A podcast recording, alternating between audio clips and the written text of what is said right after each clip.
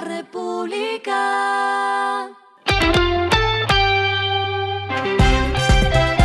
Al final de la jornada, esto es lo que debes saber sobre el comportamiento de los negocios, las finanzas y la economía.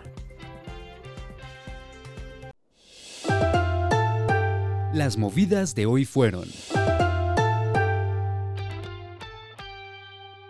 TGI, Cementos Argos y Ecopetrol integran el podio de las empresas más sostenibles de Colombia según el anuario de sostenibilidad Standard Poor's que se basa en el índice de sostenibilidad Dow Jones.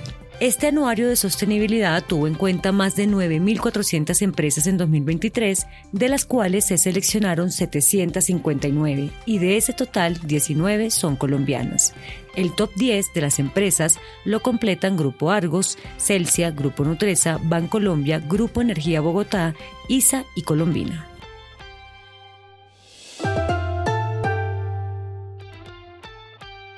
QCESAR anunció la construcción de una nueva torre de viviendas de interés social que se desarrollará en el macroproyecto urbanístico Bosque del Valle.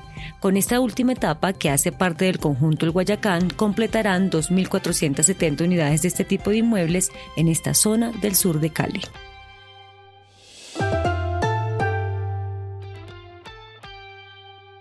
La marca de utensilios y ollas de hierro fundido Victoria anunció que entre los planes de 2024 está retomar el crecimiento en Estados Unidos, entrar a México y consolidarse en Europa. Lo que está pasando con su dinero.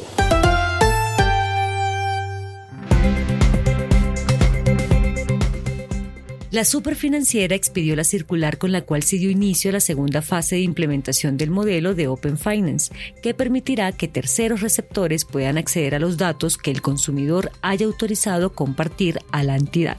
Si bien hoy las entidades del sector tienen los datos de los usuarios, la idea es que puedan ser compartidos a un tercero.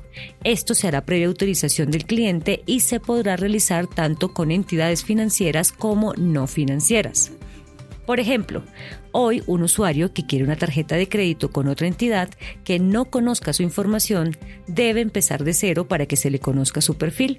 Con esta iniciativa, el cliente puede compartir previamente la información que desea para acceder más fácil a este producto, pues ya ha entregado su historial.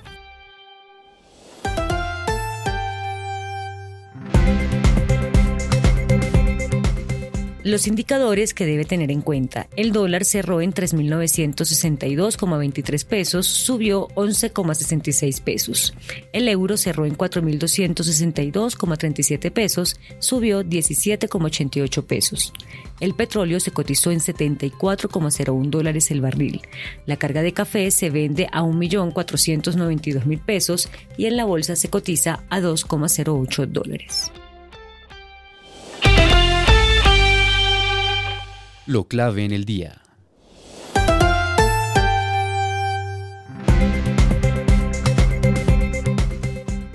La Corte Constitucional confirmó que habrá cárcel para los ciudadanos que evadan los impuestos luego de declarar exequible los artículos que fortalecen los tipos penales de la Ley 2277 de 2022, conocida como la reforma tributaria.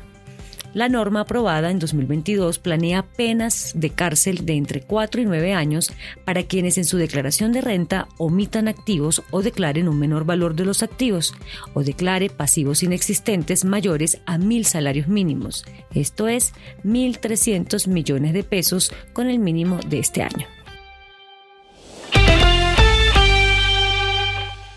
A esta hora en el mundo.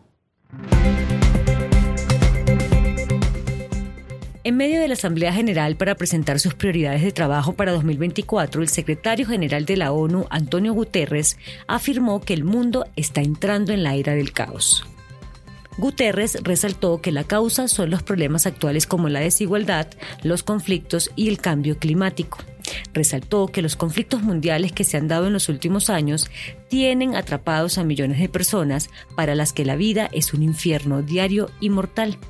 Y seguido a esto afirmó que en los lugares más afectados hay gobiernos que ignoran y socavan los fundamentos mismos del multilateralismo con cero rendición de cuentas.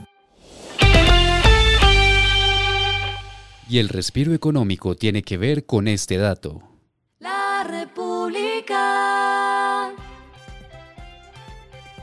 La Cámara de Comercio de Barranquilla aseguró que el carnaval movilizará cerca de 600 mil millones de pesos este año. Se espera que durante los cuatro días del evento haya un dinamismo de sectores económicos como el transporte, alojamiento, restaurantes, bares, salones de belleza y el comercio en general. La República.